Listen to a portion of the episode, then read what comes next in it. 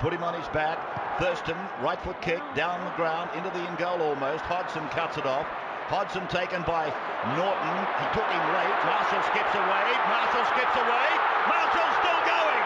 Marshall's got Richards coming up outside. Now inside. Richards pursued. He pushes Johnson away.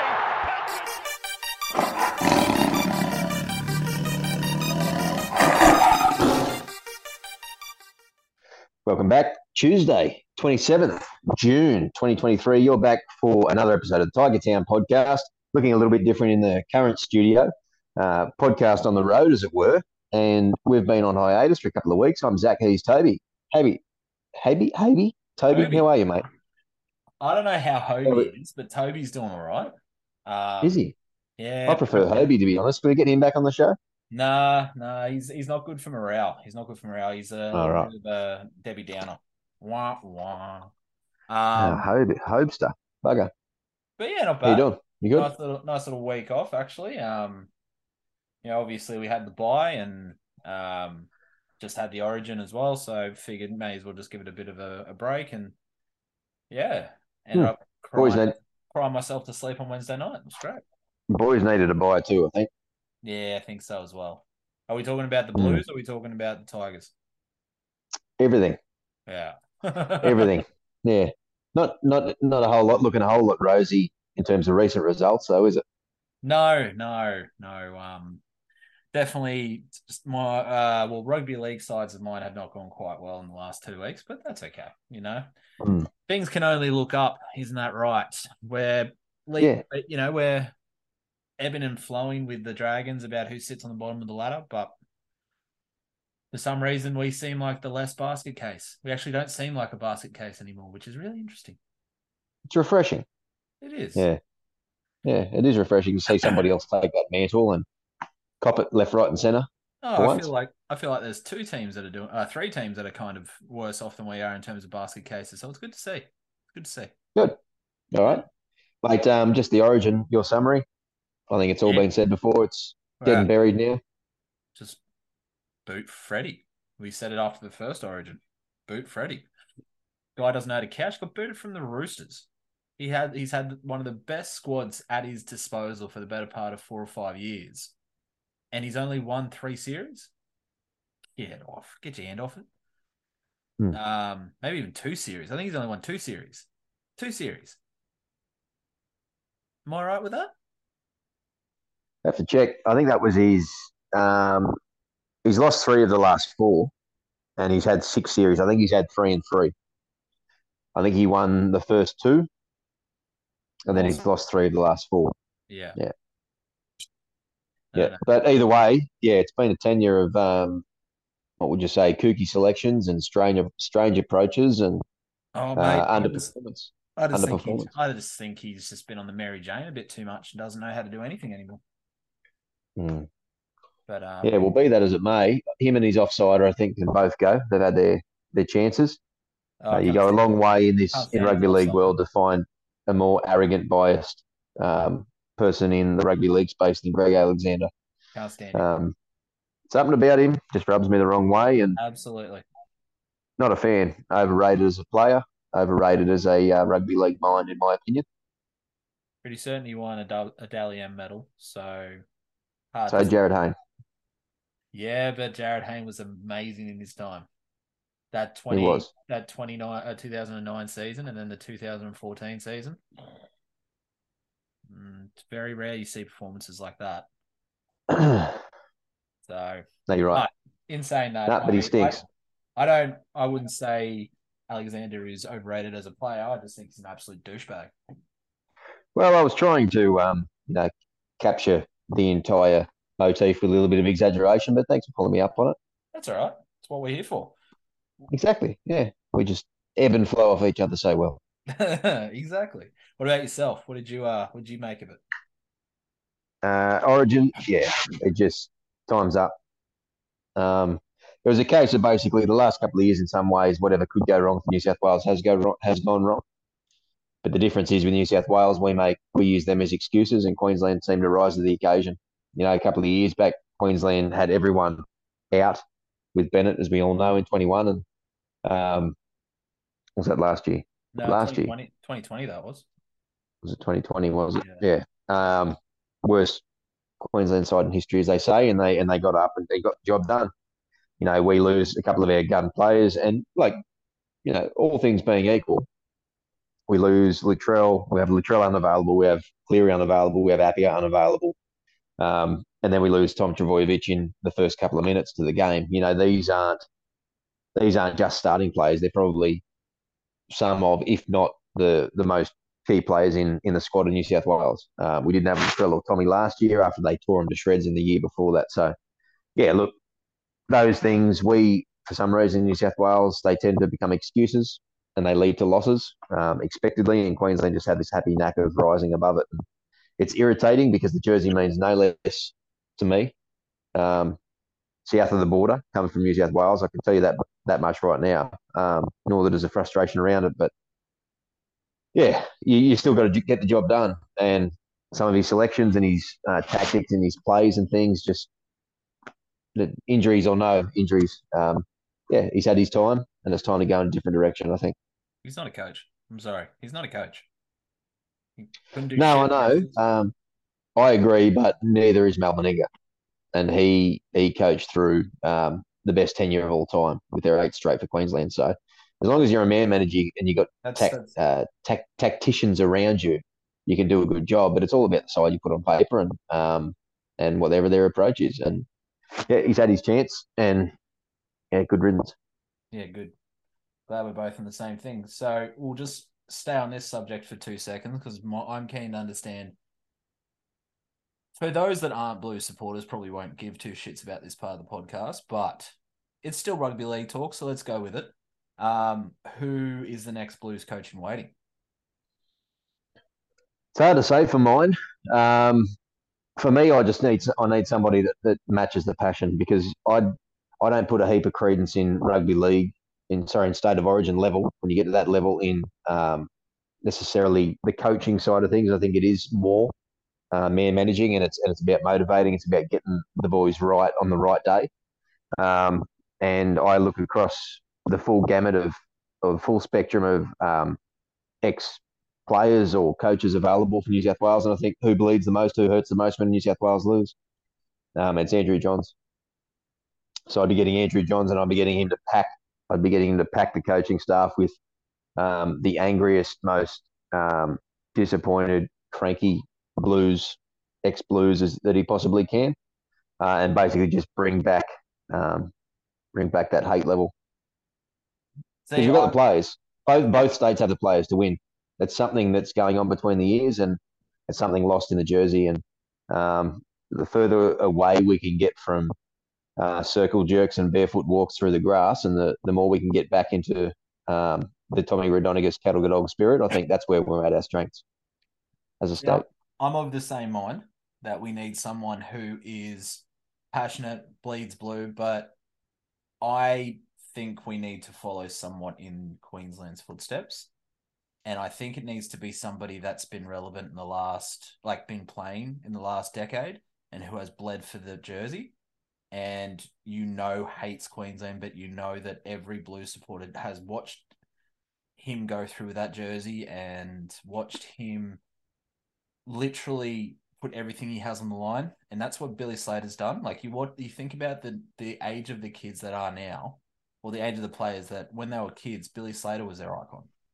The age of the age of the players now in the Blue squad, probably Andrew Johns was nice and retired by the time they really hit their stride. You know, they might have been five, maybe seven when he retired. He didn't get to see him in their full flight or anything like that. But you know who they did get to see? Paul Gallen. They got to see him put one on Nate Myles' chin. They got to see him get in the ref's face, got to see him bleed for his state. He didn't win a lot because he was going against probably the greatest team that's ever been assembled on Australian soil. But he bled, he put everything he had on that line. And you like you know that he says he talks his mind and he says we needs to. Like you said, you don't need to be a tactical coach as the head coach. You need to be a man manager.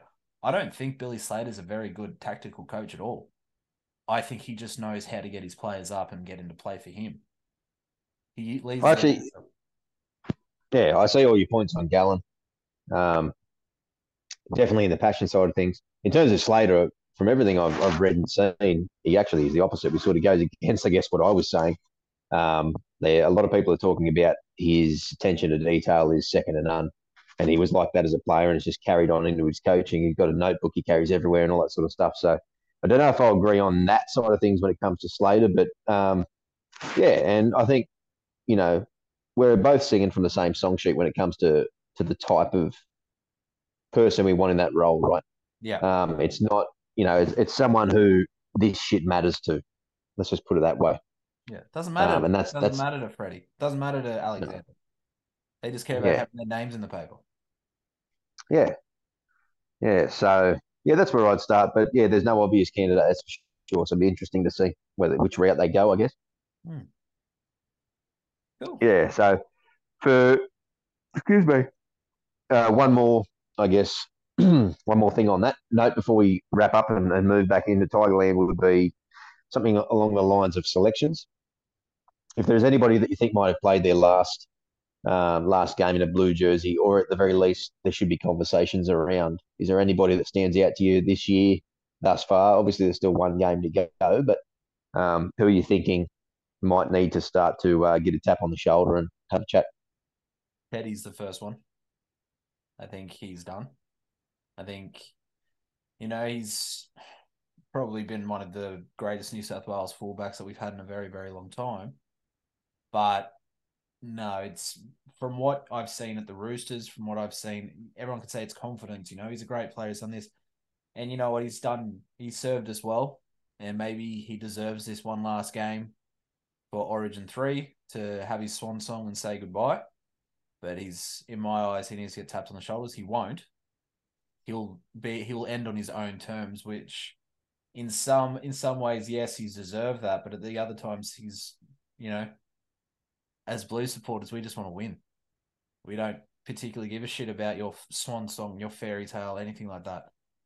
You know, you just if you're not performing and you're not doing what we need you to do, get someone else. It's been two games where he Well, that's- you. Yeah, and he's been horribly out of form all year, and that was the case with Queensland with Gagai.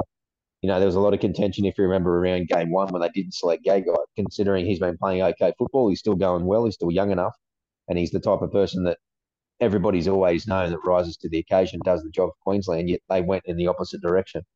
Uh, he didn't get a swan song. He didn't get to go out on his terms, but obviously he, um, you know, was overlooked in that situation. And you know, maybe it's one of those, maybe it's one of those types of things. You know, obviously Teddy still has a lot to offer as a player, but he's just he just all year has looked like a spent force, and and it wouldn't matter so much if it was simply that he wasn't creating as much, but he was actively killing plays Yeah. frequently Yeah. for us, um, and stifling our attack in a number of ways. He was caught out of position and costing tries. His defense was awful.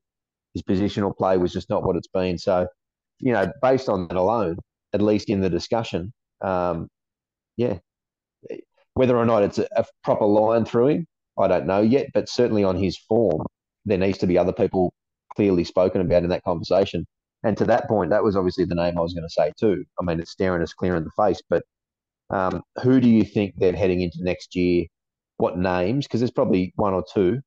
Um, maybe at least push um, push him a little bit, or at least are in the discussion around a possible replacement. I know it's a long way away. This is a brief discussion, but Like I think there needs to be I I think it's a dead rubber this year and I think that there needs to be the, the discussion of blooding the next generation because what have we got to lose? Literally nothing. They can have a clean sweep, but who gives a shit? Um so my instinct is to go with somebody that can be the next, you know, 10 series player. Uh, who's around the 21, 22 mark that's actually starting to hit his strides or who has a tremendous amount of promise at fullback at the moment. Um, no one really, unfortunately, is coming to mind, which is really concerning for me. Um, you know, Reece Walsh is only 21, so he's going to be there for at least the next 10 years, and he's, you know, just like it's hard to hard to go against what he can do. He can defend well. He puts his body on the line. He attacks well. Cocky little bastard, but he's he hasn't earned it yet, but he you definitely feel like he might sooner rather than later. But I can't think of anyone that could usurp him from the younger generation. The only one that comes to mind is potentially Dylan Edwards, which is interesting to say that because uh, you know you think about four or five years ago, Dylan Edwards was in reserve grade, or maybe six years ago, he was in reserve grade, couldn't even make the first grade squad. Now he's, dropping every ball that was kicked at him. Yeah. yeah. Uh, I actually thought he was going to be a name we didn't hear much of. Good prediction from my Clive Churchill medalist, dual premiership player. Uh, yeah, I agree. And I actually think that the two names that need to come into, into the discussion, and they need to come into the discussion next year, uh, would present three names, with Teddy included, that are all three different types of fullbacks. So I think in some ways it would provide opportunities to, for the entire side to look at going in a very particular and possibly different direction. The three names would be Teddy, Edwards, and the other one is Latrell. If Latrell's fit and firing, he's an option at fullback. But then that is going to dictate, you know, all three of those players are very different players. So um, I think all three of them can do a job. Obviously, Edwards these days, he's Mr. Safe, uh, Mr. Reliable at the back, and Mr. Support play. Latrell is big, big moments, big plays, which he does in the centres as well. Uh, and then obviously Teddy is is just what he's done over the years. So, um, but obviously on that down that down um, downward slide, I think those are worth a discussion. Uh, there's probably a few others in there as well, and maybe a few younger blokes will start to poke their head through. But yeah, I don't know. I think that following game three, I'll be pretty happy to sort of wrap up the Origin talk for a year and put it to bed, and we can revisit next year. I think maybe. What do you think? Yeah, I think so. I think Origin three will probably just be a very quick recap in our pod. I think it's just going to be a um, yeah, it's just going to be uh, this is what's happened. What you know, let's wrap it up. Let's get it done and let's move on. Um, yeah. But uh, yeah, there's just I don't know. There's yeah, there's there's a name that comes to mind because he's still only 24 and he's starting to hit some form. He's actually Scotty Drinkwater. I think he could definitely be somebody that if we start to put him in there now, he might actually be. I didn't even know he was. I thought he was a Queenslander, to be honest. I thought he came through the Sunshine Coast system, everything like that. But no, he came through, I think, the Newcastle system and then went down to Melbourne. Uh, he's a Penrith boy. Um, yeah, didn't know that. But uh, he's only 24, 25. So he's still got a good another five, six, seven years in him. Um, and that's someone who it can definitely create plays. Like we've said it on the pod um, when we before we flogged them last time. Um, he was our danger man. So Scotty Drinkwater is definitely an option for me. Um, but like I said, I'll, if I wanted to, if in a perfect world, I'd have a look at somebody that was still a bit younger, even for that, but is starting to hit their stride that we can just start to blood and really, um, I guess, get them to put their hand up and say, I'm taking this spot. See you later, Teddy. Hmm. Yeah, it'll be interesting. We'll, we'll put it on ice for eight or nine months and we'll see where we're at maybe March, April next year, right? Yeah, let's hope so. Let's hope so. Hey, mate, um, not short of other big news in the rugby league world the last couple of weeks, and particularly in our space in the last couple of days. So, for those who have been living under under a rock um, on the surface of um, the surface of Uranus for the last however long. There's no surface of Uranus. It's a gas giant. That doesn't make much sense, does it? I don't know. I'll let you go with that. Anyway, rambling again. Wouldn't be this podcast without rambling. Luke Brooks, four years, Manly. Um, estimated, uh, what, 2.4, 2.5, so around the 650 odd mark. Yeah. I think is the I, estimate. I think it was, I think someone also um, put up about um, a dollar value of 700 exact. So yeah, somewhere in that realm. Yeah. Uh, also, Tommy Talau confirmed two years, which was um, pretty well known in those circles. Possible immediate switch, though it hasn't happened as of yet. Um, mate, what do you make about that? What's your what's your take on um, you know Luke Brooks, a whipping boy for the last eleven years at our club? He's finally moving on. He's going over to uh, the Northern Beaches. How do you feel? Well, I've been pretty vocal on this pod that it's been time to part ways. Um, he's shown some promise over the last couple of weeks or last couple of months, probably. Uh, starting to hit a bit of form again, but I still think it's the best move for both club, both both parties. I think I actually think he's going to absolutely shine at the Sea Eagles because we know what he's like when he doesn't have to direct a team. Um, you know, when he won halfback of the year, he was a five eighth. He was five eighth to Benji's halfback. He just had the number seven on his jersey. Um, and you know, at the moment, this you know DC is probably the second best halfback in the game at the moment, um, if not the best, because obviously Cleary's out. But having him there, I think that you're going to see probably the best of Luke Brooks, which is unfortunate.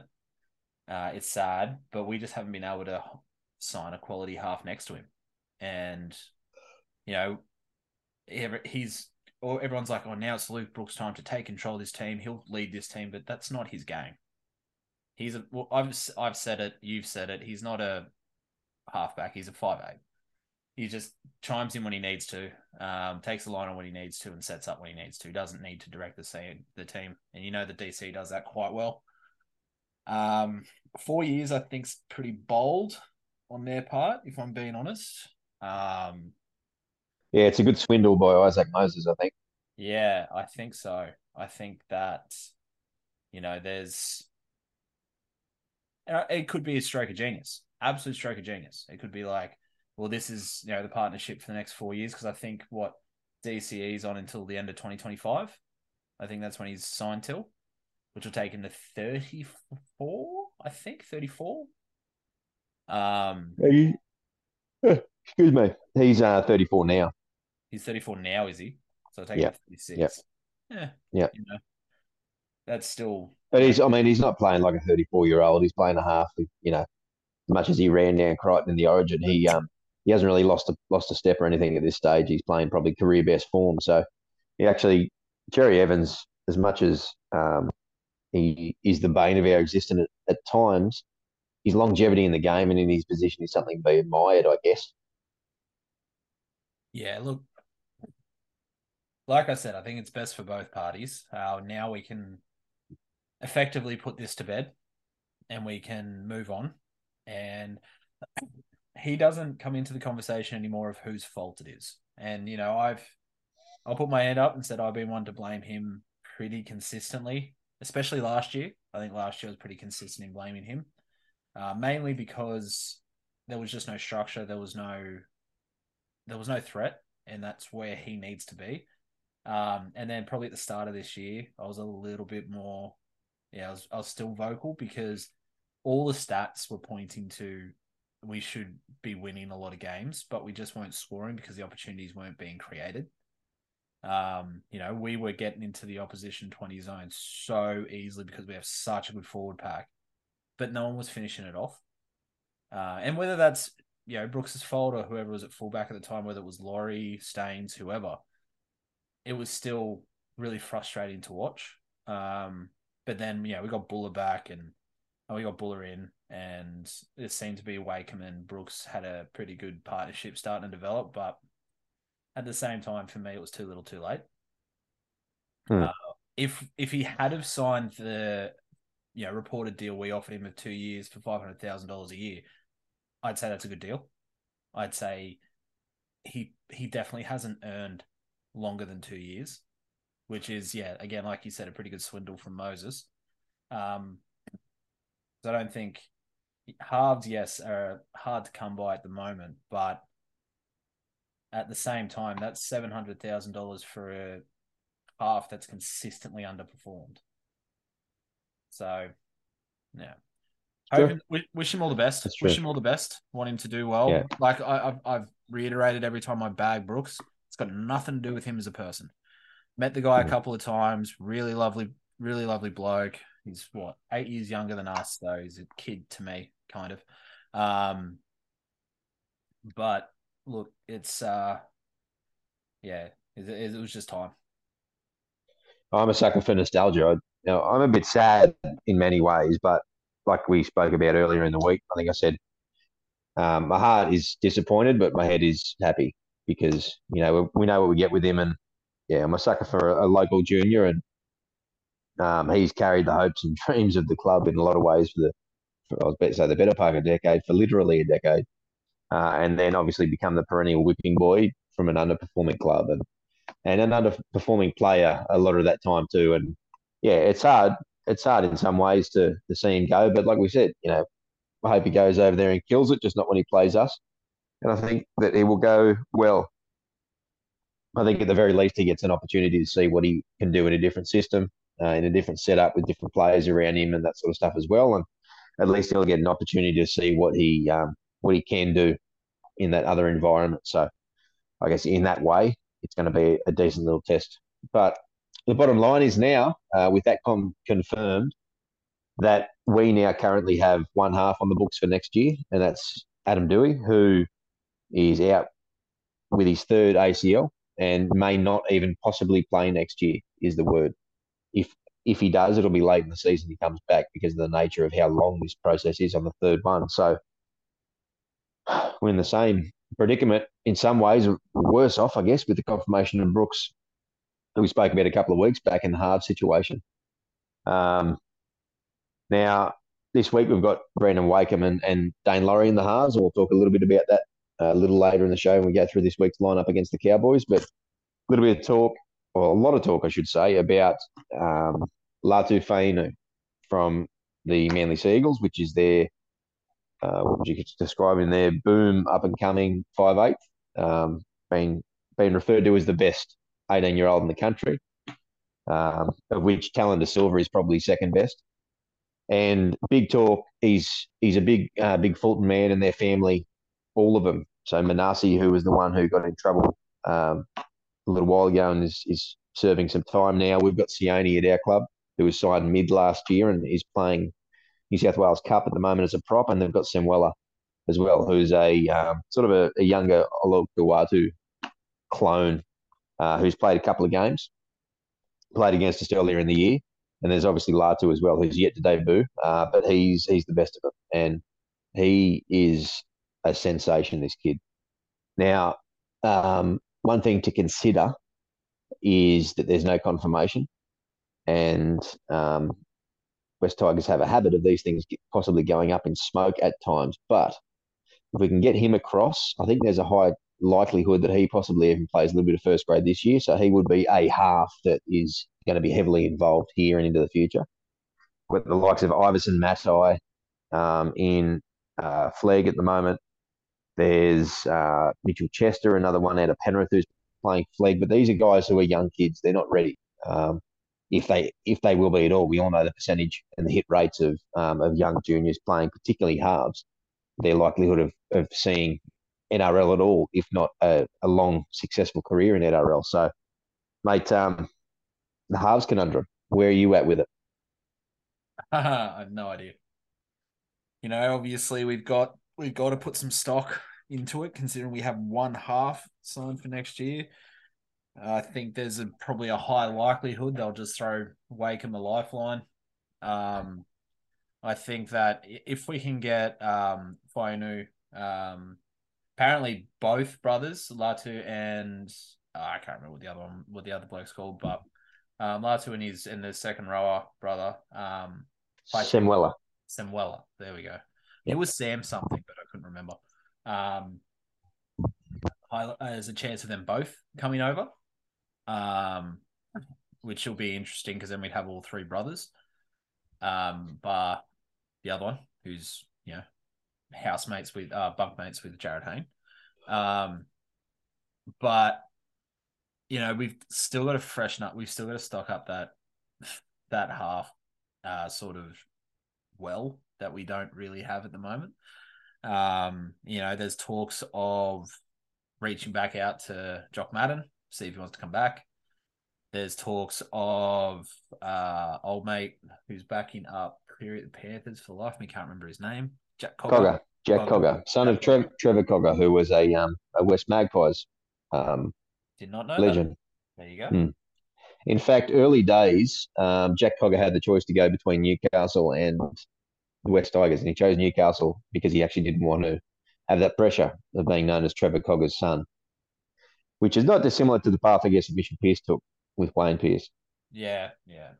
Always wondered why that, and I remember vividly it was back in the day when uh, you could text questions to players when they're on NRL 360, and Mitchell Pearce was on there, and I text that, and he's like, he answered and said, yeah, just didn't want the pressure of uh, being a Pearce in Balmain.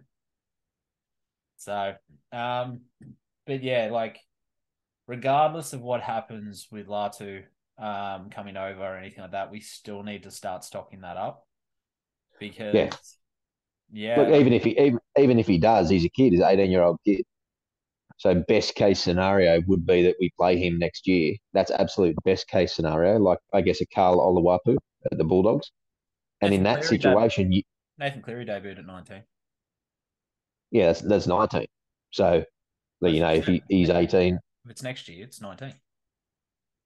Or he'll obviously turn 19 at some point next year. Yeah.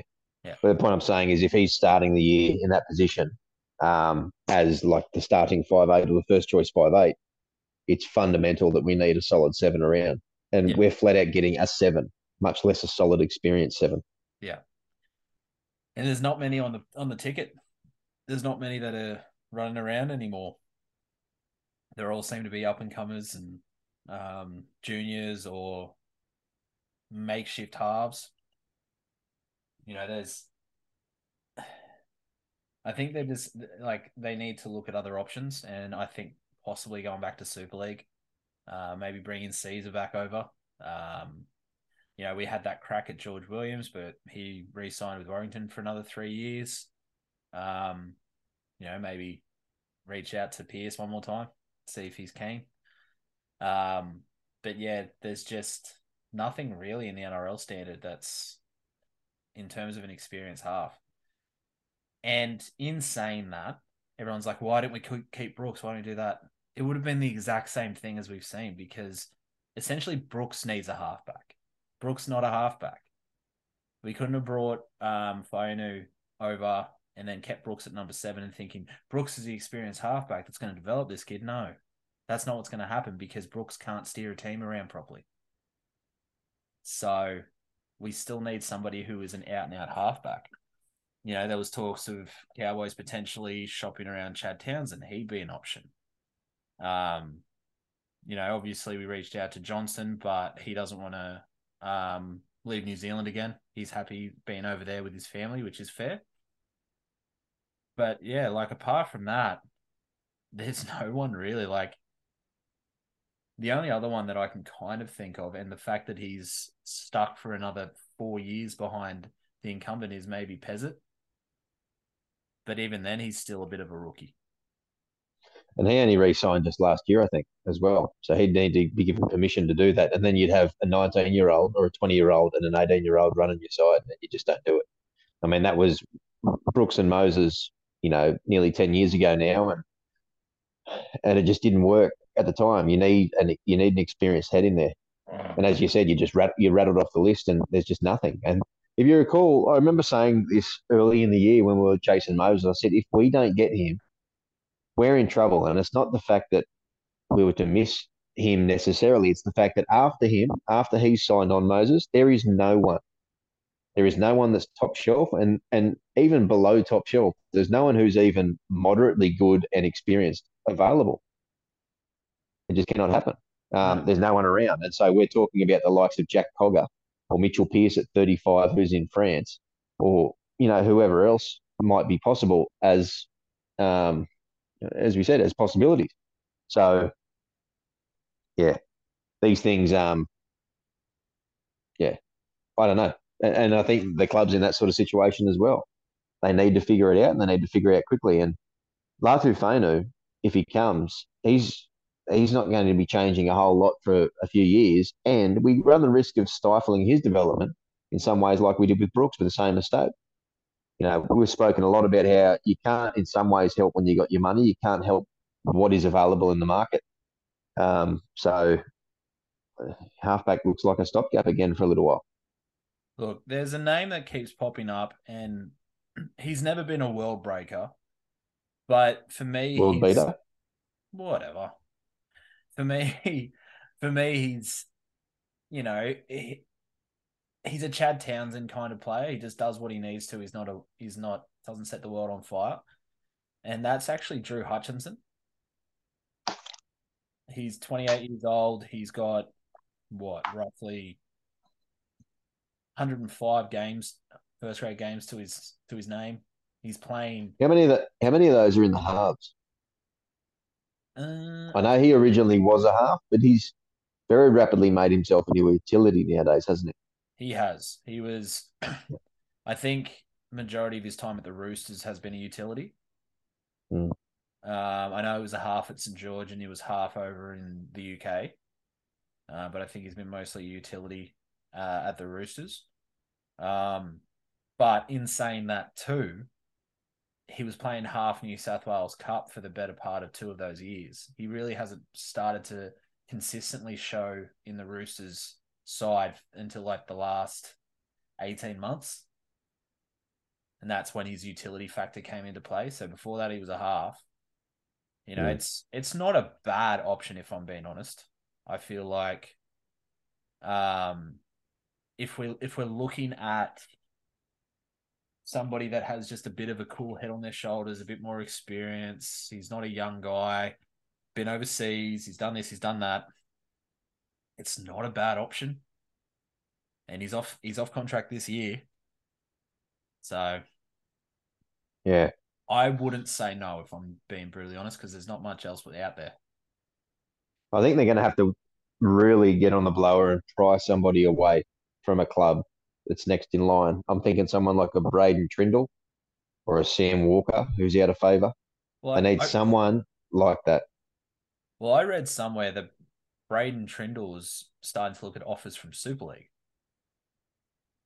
So obviously he'd want to stay in the NRL.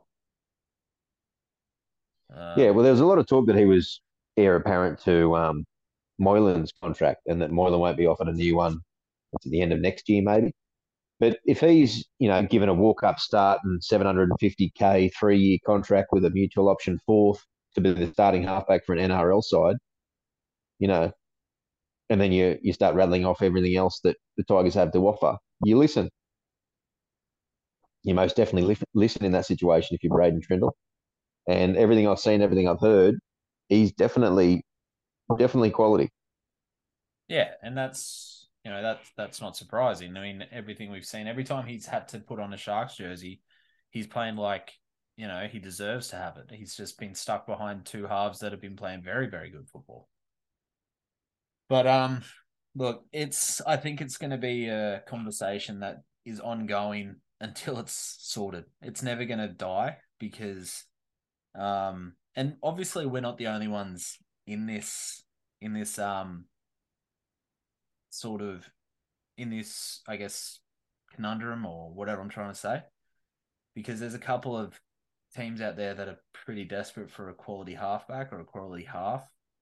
Um, you know, thinking of probably, you know, the Dolphins are a big one. Um, you know, Sean Sean O'Sullivan's okay, but again, he's not a world beater. Um, you know, you've got trying to think of Knights. You know, you got Jackson Hastings, but even he's hasn't really performed this year either. So halves are a rare commodity at the moment. And no doubt they'd have the finger on the pulse with all the New South Wales Cup sides uh, and Queensland Cup for that matter. Uh, I'm I'm not around the reserves unfortunately as, as much, and so I, I don't really know. I guess across those two leagues, what's what's going on. Um, but surely, yeah, some of those names you mentioned, and of course in Super League too. You know, you got the likes of Jake Clifford who ended up bombing out big time over here. Over there, you've got people spoke about Lewis Dodd from St Helens. Um, there's a few other names that floated around that are over there, either ex NRL players or Englishmen themselves. You know, there is there is players out there, uh, but it's a matter of accumulating. If you get Latu Fainu as a young up and comer, and he's the the heir apparent, and maybe even nabs the the first choice spot, then you need to have a selection of three or four, possibly other halves, halfbacks specifically that you can you can slide in and see who works and see who starts to own that team. Um, you know, is Wakeham one of them out of pure necessity? Do you re-sign Brandon Wakeham because we have to? I think at this stage you probably do, and you probably do it tomorrow. Because you at least need to have someone there. I know, I know he's not going to be chased down by everybody, but at the moment he's the first choice starting halfback for the Tigers. No, no. You know, and he can play first grade and he can do a job. And he was the heart, he was the five eight when we beat Cowboys 66 18. He was the he was in the halves when we beat the Panthers. He was in the halves when we beat the Dragons. You know, so he can play in the halves in successful football teams. Now, obviously, he's really come back with his form in the last few weeks, and his shortcomings, I guess, have really had a spotlight on them. Uh, but I think we're at the stage where we sort of have to look at locking him down first, and then going right. We need two others, and then we hopefully we can jag Fainu and, and go from there. Because I've got no doubt in the future that as this next wave comes through in the next three four years, options are going to open up galore. In two three years, the market is going to be a lot more available again as the as the cycle begins. We don't we can't just sit on our hands for two three years with no one. You know, we've stacked this side with what we've got at the moment. And as much as we might not see the success with this forward pack that we've currently got, it can be a, the type of forward pack that can lead us then into a transition period with our forwards coming through. But in the meantime, we need to be competitive, um, or we'll just keep spinning our same wheels all over. And yeah, these these top quality blokes aren't going to continue to power a ship that has no steering wheel for three years straight. No, I mean they're flat out doing it for six months. no. And the thing that worries me a little bit too is, um, you know, if they get desperate and they move Appy to halfback, that will worry me. Uh, I really hope it doesn't come to that.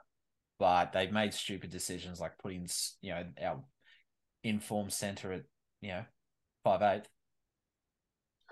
Yeah, I think the main reason they did that, and I still don't agree with it, I still think it was silly, but the main reason was that Laurie was earmarked to be five eight, but he was concussed. I had concussion protocol, so he couldn't play. Uh, okay. So that was the reason why they put Star in there. But at least, you know, Laurie will be in there this week and we'll get a chance to see that. Um, Daine Laurie next year. Do you, do you stick him around now and, and just have him train only as a five eight? Again, you, you sort of have to, I guess. You're gonna have to. Yeah. Yeah. Offer him a two year contract and just ensure like we've seen that Will Smith doesn't really offer much. Um, he's not offering much in New South Wales Cup.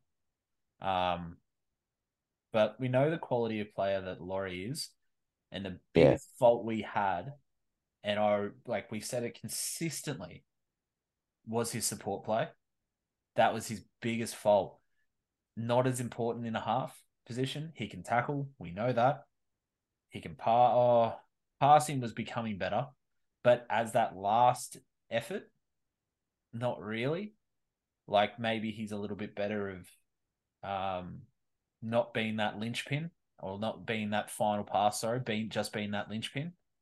Um, you know, passing it to Bula, who has that amazing flick on him or can cut out through that cutout pass. But look, I think you have to. I think the halves, the current halves that we have right now, who are playing to uh, Saturday, I think you've got to lock them down for a minimum of another year. Yeah, that's a reserve, and it's a reserve grade halves pairing. Yep. Wakeham and Laurie could be playing halves for Magpies, and I'm pretty certain they did earlier in the year. Yeah, yep, probably yeah, back when it was Doueihi and Brooks. Hmm. Yeah, Let's not forget though as well, and this is something that can't be understated how important it is. We're missing um, three, if not four, of our first choice um, spine in some ways. At the start of the year, Bula wasn't necessarily, oh, excuse me, he was on the scene, but um, he wasn't first choice. Doueihi out for 18 months. Appy's now out. Brooks is now out. You know, point me to another side, and we've got Bula, who's an eight game rookie or a six game rookie in, in fullback. Point me to a side that can lose three quarters of their first choice um, spine and be competitive at all. You know, what what expectations should we really be having with Appy, um, Brooks, and and Doueihi out? Um, you know, the fact that we lost Doueihi at the start of the year as the first choice five eight, that that's something that, you know, it happens. And he wasn't playing the house down, but he was still first choice five eight. Now this Yeah. this is something that, that doesn't get spoken about enough, I don't think. No, and it's true, and it's one hundred percent true. Like, but like you mentioned previously, before Appy got you know elbowed in the jaw and nothing happened to that mullet wearing douche, um, we just seemed our head just didn't seem like there was in the game to begin with.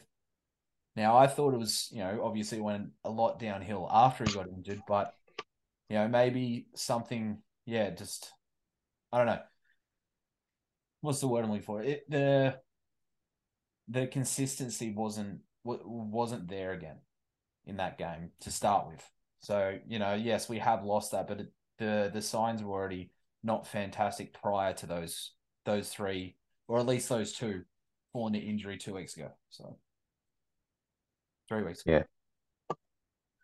Yeah, exactly. Uh, but it is what it is. So I'd say let's um I guess wrap up the halves discussion because we're not getting anywhere tonight. and maybe have a look ahead to the weekend and um, see how we go from there, eh? Yeah, why not? So we've got uh, Cowboys uh, on again. So got them on Saturday at five thirty, I believe. Um, yeah, five thirty Saturday up at um, in North Queensland in And you, and you know they'll be looking for revenge. I'm a little bit worried about this game. You know they're going to try to turn it on because that was humiliating for them.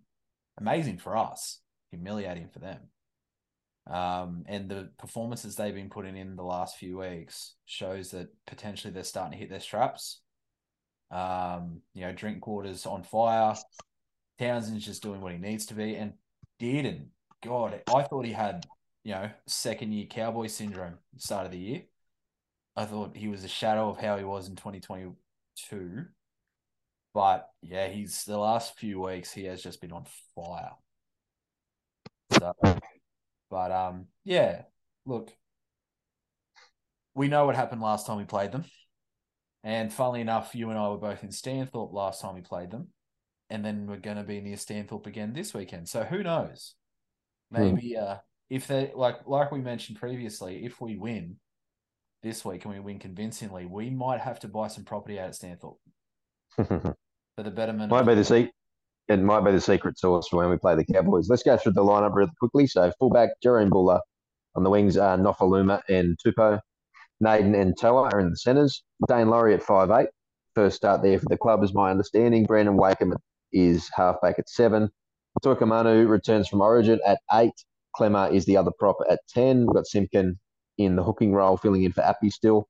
Papali'i, Shawn Blore are the back rowers on the edge. Then John Bateman locks the scrum. Tallyn Da Silva, young Tallyn, is the number 14 after making his debut in his last game against Melbourne. Fonua Pole and Alex Twal are the bench props, and Asu Kepaoa the bench utility.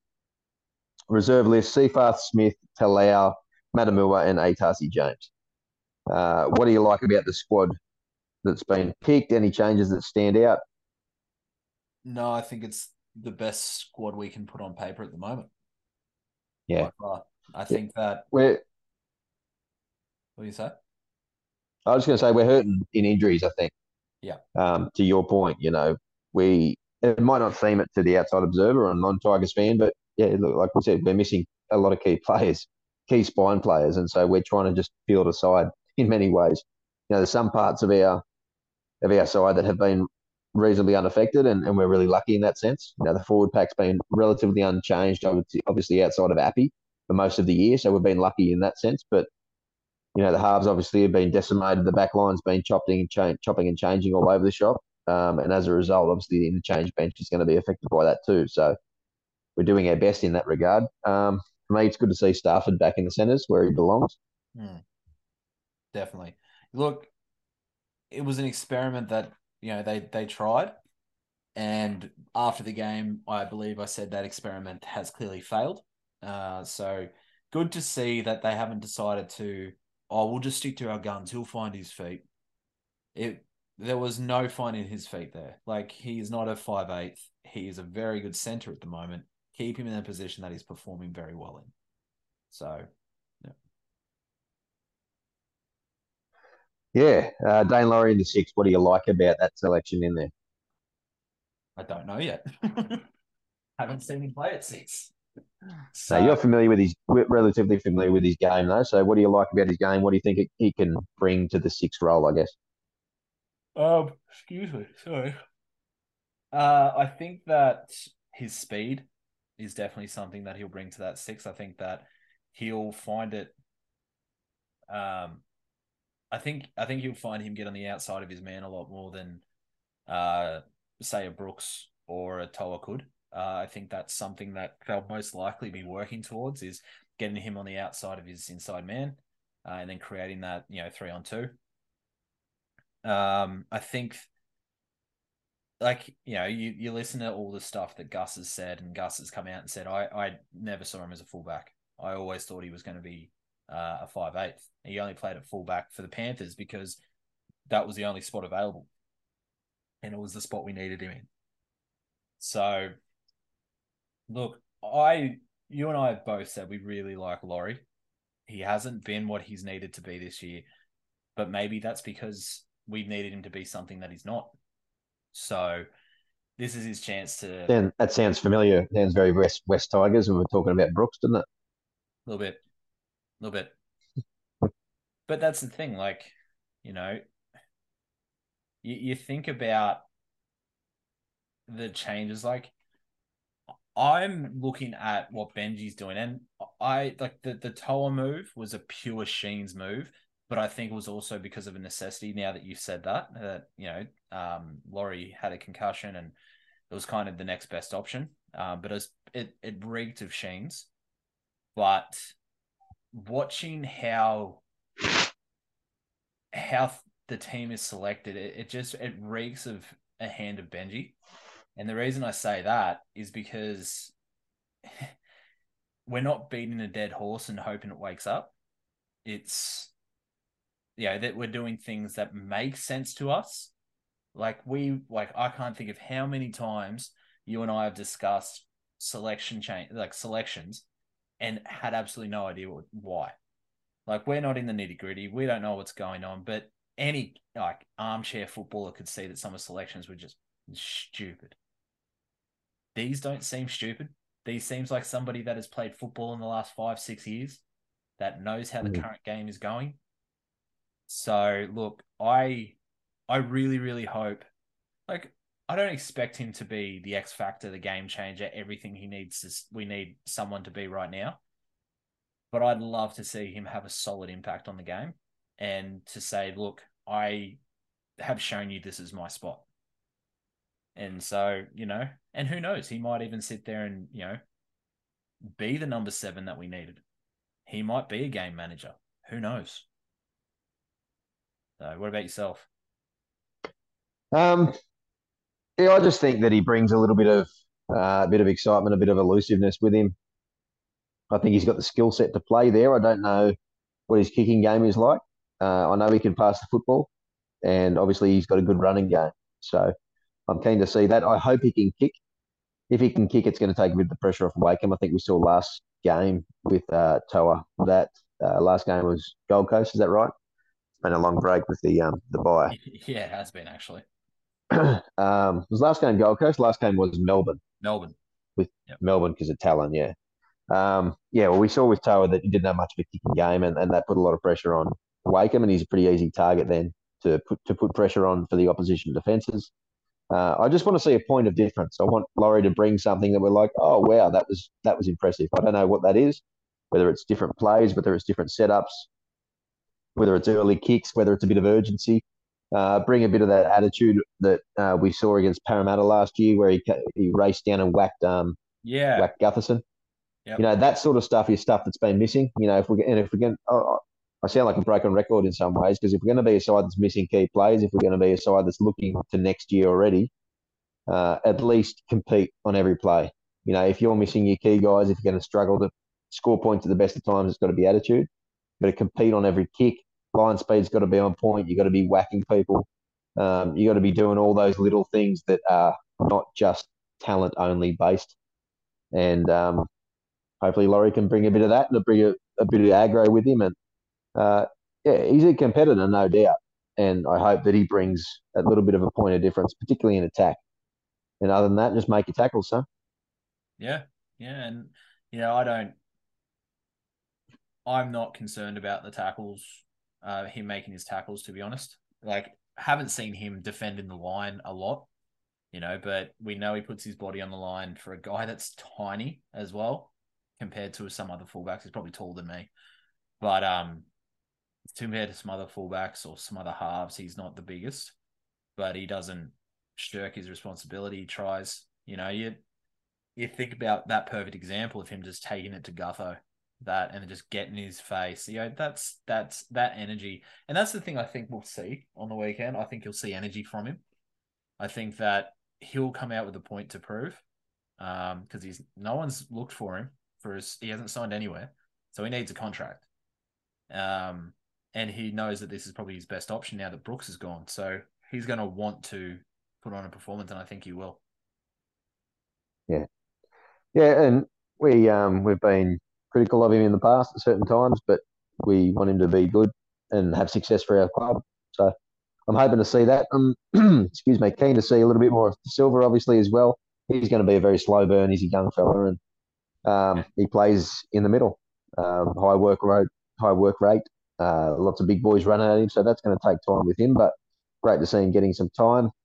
Other than that, there's no real surprises. I thought Papali'i and Blore both had some of their probably season best games. Last game against Melbourne, a um, couple of line breaks each, and um, performed quite well. So very happy to see that. Uh, and yeah, Toa's back up against his um, his son Valentine Holmes this weekend, so hopefully he can take him to school again and and um, yeah, do a bit of damage out on that edge. I think Nate, I think Naden's due for a big game, to be honest too. I think he owes us a bit. I think you know ill discipline and missing a whole bunch of matches, and he's very very quiet in his return game. So I think he's due for a big one coming up against Peta Hiku. Yeah, I think so as well. I think so. And there's there's something too that a little bit off, mm, kind of off topic, but still a little bit on topic. We haven't mentioned is uh one of my predictions finally came true. Twally cross for the big meat pie. He certainly did. Now I have a bit of a suspicion, and I'll have to go and re back replay that episode. That we knocked that, it on. no, no, no, not that he knocked it on, um, but the episode prior was actually the first episode that you had not mentioned it. It really? Yeah, uh, I have a sneaking suspicion. every other episode. No, no, no. Your bold prediction for this game, mate. I have a sneaking su- suspicion, and I'll confirm for next week's show that the, the week he scored was actually, I think, the week that you did not mention. It. I'm happy to be wrong, but if it is, we'll play it back live next week. I'm definitely having to re-listen to that because there's no chance I did. No. Chance. oh, there's a chance. Oh, there's a big chance. No, but, no, um, not the chance. Speaking, speaking of bold predictions, the monkeys off the back in regards to 12, wasn't it a great moment? Oh, it was great. I got chills. I got yeah. chills. Just watching all the boys get around him, you know, Klemmer. I don't think Klemmer could get the smile off his face for a good five minutes after. Yeah. That. And that was it for me. It was it was the response that they saw when not only we'd scored, but they realised who it was, and their yeah. faces double lit up, and just yeah, it was just a raw happiness moment uh, at a at a time when the club's you know hasn't had a heap of success obviously recently, and it was just one of those. It was a non-results based piece of joy in the game, and it was just a, a great example of why I love this game. Yeah, hundred percent, hundred percent. And I think I think I think NRL fans like NRL fans across the league were stoked. Yeah. Everyone was talking about it. It was such a big thing. So yeah, it was it was cool. It was really I think cool. it was I think I think it was um try of the week with NRL.com. hey, it, it really wasn't that fascinating, but because it was 12, it was try of the week. Yeah. I think my favourite moment was um, My Heart Will Go On dubbed over the top of it, like the Titanic theme music. Yeah. It just everything became more dramatic when you watch that. I think I'm getting chills thinking about it. I'm going to have to go back and watch it 10 times tonight before I go to sleep. All right, mate. So on that note, I guess we've finally had a bit of a we have broken the drought. Not we, but uh, your bold prediction have moved on to a new era. So, mate, the Cowboys game five thirty on Saturday. Got a bold prediction for us? You know what? I do. My bold prediction, because he tried a couple of times. Nah, Da Silva will get over from dummy half because he tried a couple of times. I reckon he'll get over from dummy half. Nice. No noted try scorer. I've mentioned in the pod a couple of times. Yep. Scored on de- scored on debut in Flegg. scored in his second game in New South Wales Cup. Uh, and yeah, I think he was like the top try scorer in the SG ball side or something like that too. So um, yeah, noted try scorer. Nice. I, lo- I love to see that with the kid. What about you? I got uh, Daine Laurie two try assists. Oh, I like that one too. I like that one. Yeah, Yeah. cut out ball and um, something else. I don't know. Maybe a kick. Yeah, look, like I said, I just I'd love to see him just have something of an impact. He doesn't have to be the game changer, the game breaker, you know, the uh the the X factor all the time. But to have an impact would be really pleasing for me. He's a footballer. I've said this before. You want him in your squad, in my opinion. Now, whether he's in the 17 every week, I don't know, but he's the type of footballer I think that you want in your squad. Yeah. Uh, particularly if he makes a decent fist of playing in the halves as well as a backup fullback or whatnot. If you got to call on Daine Laurie as a backup fullback, I'm pretty wrapped to be perfectly honest. Um, I'd be re-signing him on, on on a on a smaller deal, but just to keep him in the 30 because I think he's important. Yeah, I agree too. Yeah. Scoreline, mate. How's the game going to go? Concerned? I am concerned. I am concerned, but you know what? I'm going to say we're going to win, but we're not going to flog them like we did last time. I'm going to say it's going to be 22 to 14. Okay. So that's two penalty goals to Wakeham as well. Okay, so three tries apiece. Failed to miss two. Yep. All right. Interesting. Nice. Like it. I'll take it. Uh, other way. Yeah, I figured as much. 38 6. They're going to give us a touch up. Look, we're missing Api Koroisau. Yeah, starting halfback's gone. Um, yeah, we're struggling. We're in a rough spot. We're missing key players and key positions, and they've caught form, and we're doing our best. So I think it's a tall order uh, to see him at this time. And geez, what a turnaround from 66 18. But we caught fire that night, and we've we've since been hammered by injuries and form, and they've since caught fire themselves. So Hmm. that's how close this comp is. You know, it can swing like that. It can happen. Um, hasn't happened yet. It's obviously it's on Saturday night, but yeah, that's I'm fully expecting that to happen. I hope we're competitive. I hope we're in it, and I hope that we win. I hope you're right. We'll have to wait and see. Fingers Yeah, crossed. At the same time, I do really want to win, but I also don't want to have to buy land out at Stanthorpe. So maybe don't win. Could be worse. Stanthorpe's good. It is nice. Lovely I just spot. don't- I just don't have the money. Yeah, yeah, good point. Might have to pass the hat around. yeah, might just get all the boys involved and just buy it together. Yeah, we'll see how we go, mate. On that note, uh, we might wrap up the show. Good to be back. Uh, I'm obviously on tour at the moment, but we'll be back in the studio as of next week, and everything as per normal as we march towards the back end of the season. Um, pleasure as always, my friend. Five thirty, we'll be watching it. Um, we do a public service announcement every single week. You guys know the drill by now. Hop on YouTube, hop on the Facebook page, Tiger Town Podcast, YouTube channel by the same name. Uh, hop on to the two podcasts that do them better than us, the West Life Podcast and the West Tigers Podcast. Get over onto their respective platforms. Tell them who sent you. The Humble Boys from the Tiger Town Podcast, and mate, we'll do it all again next Tuesday or next Wednesday, I should say, uh, because that's when we release it. Other than that, mate, all the best for our boys on Saturday night, and go the Tigers. Go the Tigers.